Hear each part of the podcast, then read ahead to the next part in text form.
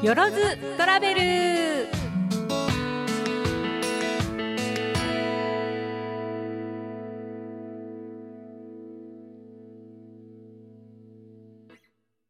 北山底面ソレです。このコーナーでは県内初の世界遺産検定マイスターよろず京子さんに魅力あふれる世界遺産をご紹介してもらいます。忙しい朝街カフェを片手に各地の世界遺産へ思いを馳せてみてはいかがでしょうか。よろずさん今日もよろしくお願いします。今日のテーマはこちら。末法思想の広がり。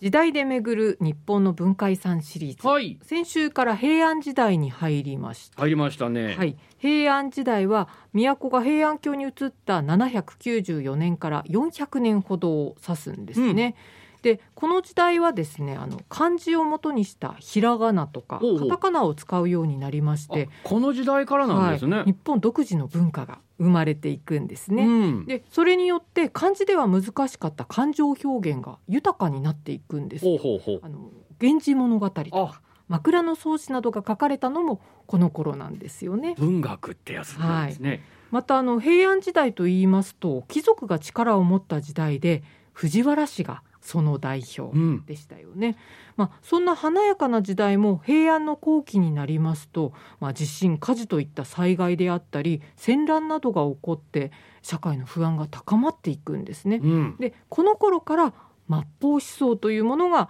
広がり始めるんです。末法はい、末法思想はこの仏教を開いたお釈迦様が亡くなって2000年経つと仏の教えが廃れて世の中が乱れるという考え方なんですね。まあ、それが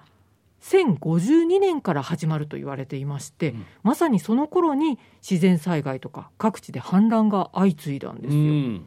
すると浄土信仰が流行るんですね。まあ、念仏を唱えて阿弥陀如来にすがる信仰なんですけれども、まあ、そうすると極楽浄土に生まれ変われると信じられたわけなんです。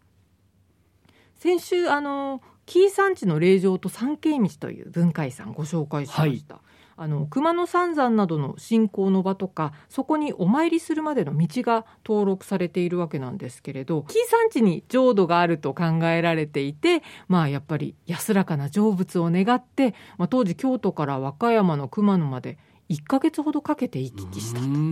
やっぱり苦労することで願いが叶うと。で浄土信仰に関する文化遺産この他にもいろいろあるんですけれども、まあ、それについては明日以降お伝えします。よろずさん今日もありがとうございました。明日もお楽しみに。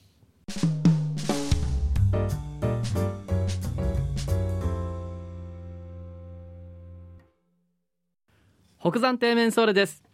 このコーナーでは県内初の世界遺産検定マイスターよろず京子さんに魅力あふれる世界遺産をご紹介してもらいます忙しい朝街カフェを片手に各地の世界遺産へ思いを馳せてみてはいかがでしょうか。よろずさん今日もよろしくお願いします。今日のテーマはこちら。浄土信仰の流行。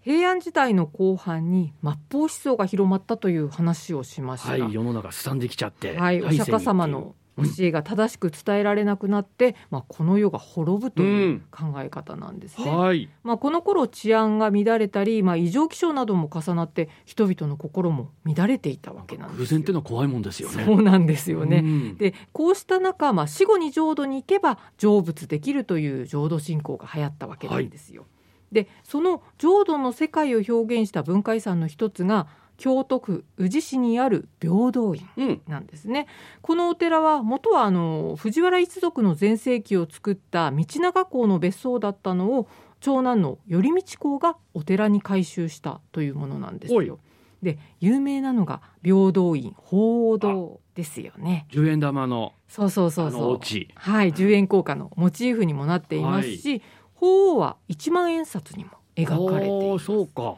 はい、でこの建物はこの阿弥陀如来の像を安置した阿弥陀堂なんですけれども、まあ、一般的に鳳凰堂と呼ばれているんですよね。はい、まあ、建物を正面から見ますと翼を広げた鳥のように見えるということもありますし、うん、屋根の左右に鳳凰が据えられている、ね、はい、うん、このことに由来しているんですね。でこの鳳凰堂極楽浄土の宮殿をイメージしていましてその周りを池が取り囲んだ浄土庭園が広がっているんですね。はいまあ、浄土庭園っていうのは極楽浄土をイメージしたお庭ということでこのやはり末法思想広まりましたので阿弥陀如来にすがれば極楽往生できると信じられたんですね。うんですからあの貴族の館には多くの浄土庭園が建てられているんですよ。あのよくあの西方極楽浄土はるか西の方向に阿弥陀如来がいる浄土があるというふうにそのためにあの鳳凰堂東の方向を向いて建てられていて、まあ、そこから参拝者は西側の浄土を拝むといった、まあ、こういうスタイルになるんですよ、うん。まあ、当時の貴族の浄土の世界観がわかる遺産とも言えますね。はい。よろずさん今日もありがとうございました。明日もお楽しみに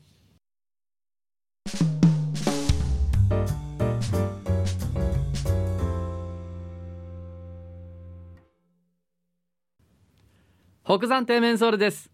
このコーナーでは県内初の世界遺産検定マイスターよ津京子さんに魅力あふれる世界遺産をご紹介してもらいます。忙しい朝街カフェを片手に各地の世界遺産へ思いを馳せてみてはいかがでしょうか。よ津さん今日もよろしくおお願いします。今日のテーマはこちら。極楽往生を願って平安時代浄土信仰が流行って、まあ、貴族の藤原氏も阿弥陀如来を信仰していたんですよね。はい。まあ、藤原一族と言いますと娘を天皇と結婚させて、まあ、生まれた子を天皇にするなどして政治の実権を握っていたわけですよ。てやつですよね。はい、中でも道長公はうん。藤原氏の前世を築いた人物なんですけれど、晩年はまあ糖尿あ病ら心臓病といった病に苦しんでいたということなんですね。あの道長公と言いますと、まあ、全ての望みが叶って世の中は自分の世に思えるというような和歌を読んでいるんですけれども、まあ、病気とか老いは地位とかねそういうくらいには関係ないねいうことが分かりますよね。またあの病気は自分を恨む人たちのたたりと言われていてまあ、何度もお祓いを受けるんですけれど治らなかったということで亡くなる時はですねあの阿弥陀如来の手に通した五色の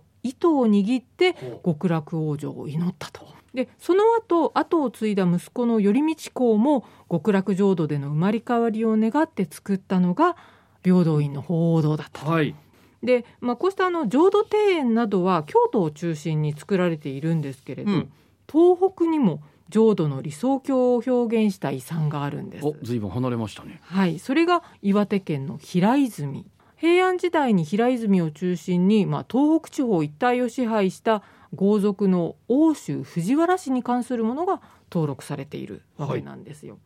ここでも藤原氏と出てきましたよね。あの元をたどるとこの藤原一族の祖である藤原の鎌足公に行き着く。中富の鎌足りはい、そうなんですよ。ただあの都で出世した藤原氏の本流とはいかなかったようで、まあ時代を経て東北で権力を手にしたということなんですね。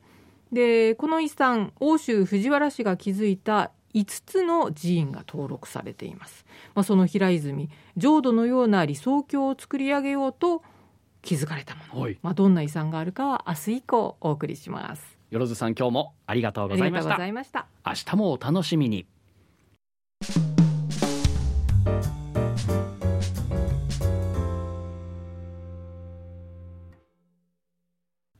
北山底面ソールですこのコーナーでは県内初の世界遺産検定マイスターよ津京子さんに魅力あふれる世界遺産をご紹介してもらいます。忙しい朝街カフェを片手に各地の世界遺産へ思いを馳せてみてはいかがでしょうか。よろずさん今日もよろしくおお願いします。今日のテーマはこちら。平和の願い平泉は奥州藤原氏が浄土思想に基づいて作り上げた理想郷なんですね。でその奥州藤原氏とは平安時代後期に東北地方の一帯を支配した豪族なんですね。うんで世界遺産になった平泉は初代の清平公が平和の願いを込めて築いたのが始まりなんですね。というのが平安時代の中期に、まあ、東北地方では長い戦乱が続きまして骨肉の争いを体験しているんですね。一族老頭でって感じですか、はい。まあ、結果父親をはじめ妻子供を含む多くの一族を失ったと、ほまあ、こういった経験もあって、まあ、清平公戦で亡くなったすべての魂を、まあ、敵とか味方に関係なく極楽浄土に導こうと考えたわけなんですね。まあ、そしてこの世に浄土を作ることを決意したと。で東北はあの金とか馬の産地で経済的にも豊かだったんですよ。でこの財力をもとにして、まあ、都と交易をしまして軍事力ではなく平和路線による政治を実現したわけなんです。うん、まあ、その繁栄は京都と比べられるほどだったと言われています。で平泉といって有名なのが中尊寺ですね、はい、まあ、清平公が12世紀の初めに築いた寺院なんですよ。で中でも金色堂と言われる仏堂は創建当時のまま残る唯一の建造物なんです。もう800年以上なるんですね、まあ、金箔とか螺鈿などがふんだんに施されていてまさに金色色なんですよねまたあの平泉浄土庭園も特徴なんですね、はい、あの浄土庭園平等院もそうでしたけれども仏像が置かれたお堂と庭池を一体的に作る様式なんですね。うん、でこれはあの平安時代の後期に確立した日本庭園の様式の一つともなっているんです。で平泉国内最大の浄土庭園があるんですね、はい、これ2代目の元平公が作ったものなんですけれどもそれについては明日ご紹介します。よろずさん今日もありがとうございました。明日もお楽しみに。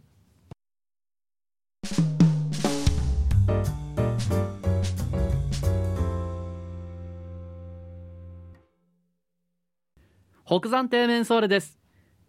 このコーナーでは県内初の世界遺産検定マイスターよ津京子さんに魅力あふれる世界遺産をご紹介してもらいます。忙しい朝街カフェを片手に各地の世界遺産へ思いを馳せてみてはいかがでしょうか。よろずさん今日もよろしくお願いします。今日のテーマはこちら。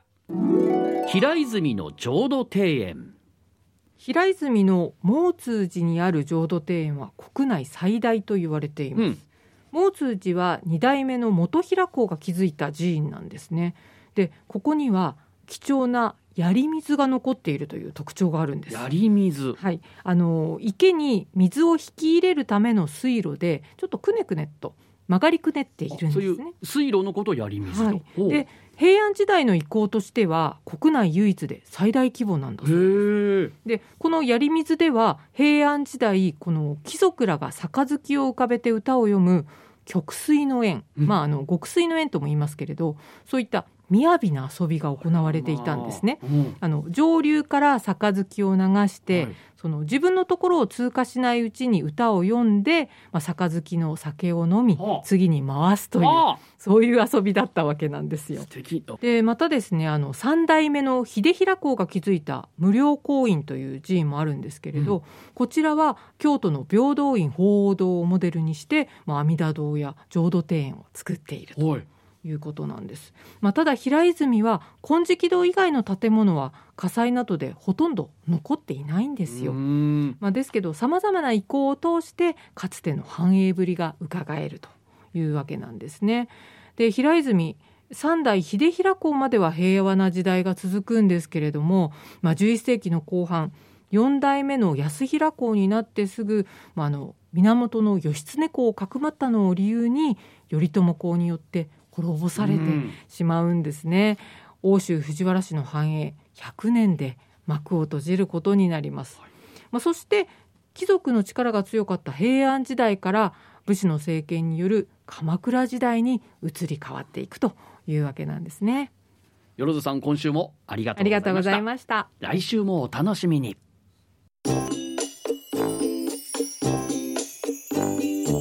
よろずラウンジ時代で巡る日本の文化遺産。はい、5段目に入ってまあ今週は平安時代のパート2ということでお送りしました、うんはい、やっぱり平安は時代も長い分2週そうですね。400年ぐらいありますからね、うん、前半のちょっと華やかな時代がだんだんちょっと乱れてきてっていうのがね、はいまあ、なってっていうところですけれども、ね、末法まあなんでしょうえーお釈迦様が亡くなって2000年で世の中が乱れていきますよう。仏の教えが廃れていくよっていう、そういうまあ思想。うん。しかもその思想でちょうど2000年目ぐらいだよねっていう頃に天変地異もあったりっていう、乱れてきたんいですよ。やこれはまあなんでしょう。タイミング的にえマジかってなりますよね。なりますよね。あの頃の人たちにうん、ノストラダムススじゃないですけど。ちょっとやばいんじゃないみたいなね。そうか。うん90年代後半の日本となあまああんなにポップではないと思いますけうんでどすけどね、まあ感覚としてちょっとあれはあー、うんうん。あそう言われると世紀末かみたいななんかこう、ん。部屋の方がどう思ったかわかりませんけどね、うん。もっと身につまされてたでしょうしね、だですよね。実際にこう天変地異とかうん。飢饉とかもあったでしょうから、そういうところで。でもちょっとノストラダムス持ってくると一つこうなんだろう。現代とちょっと照らし合わせられますかね。なんかこうお面白いっていうとちょっと変かもしれませんが。まあそういう末法思想の中で、うん。浄土信仰キラキラしたお寺とかを作って、阿弥陀様を祀って阿弥陀様が、えー浄土に連れてってくれるよ。っていうそうねそういうはい。信仰でお寺が、まあ、貴族がお金に物を言わせてそうですね。割とキンキラキンのものを作らせたっていうところなんでしょうかね。で京都を代表するのが十円玉。平等院ですね。平等院鳳凰堂、そして、えー遠く離れた東北には、まあ、まあ貴族というかあの豪族になりますけれど、まあ同じく欧州藤原氏が、はい。欧州藤原氏が作った中尊寺の金色堂。などですね。などなどあとというところで。り無料行為もありますね。なんかなんでしょうね。あのーやっぱその平安時代っていう時代の、やっぱこの一つの時代の終わりの、にかけてっていうところでやっぱまあドラマティックなところでもあるしそうですね。そこに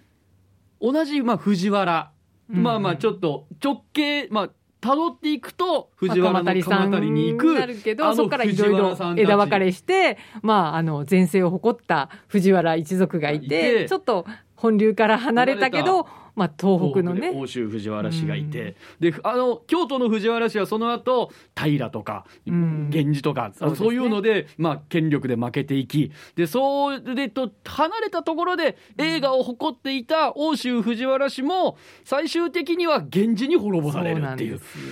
なんでしょう。一番楽しいところの一つですよね。日本史の中でね。またねいろいろうん。激動の時代がやってきますよね。来週はそれで鎌倉に行くとはい、いうところでございますんで。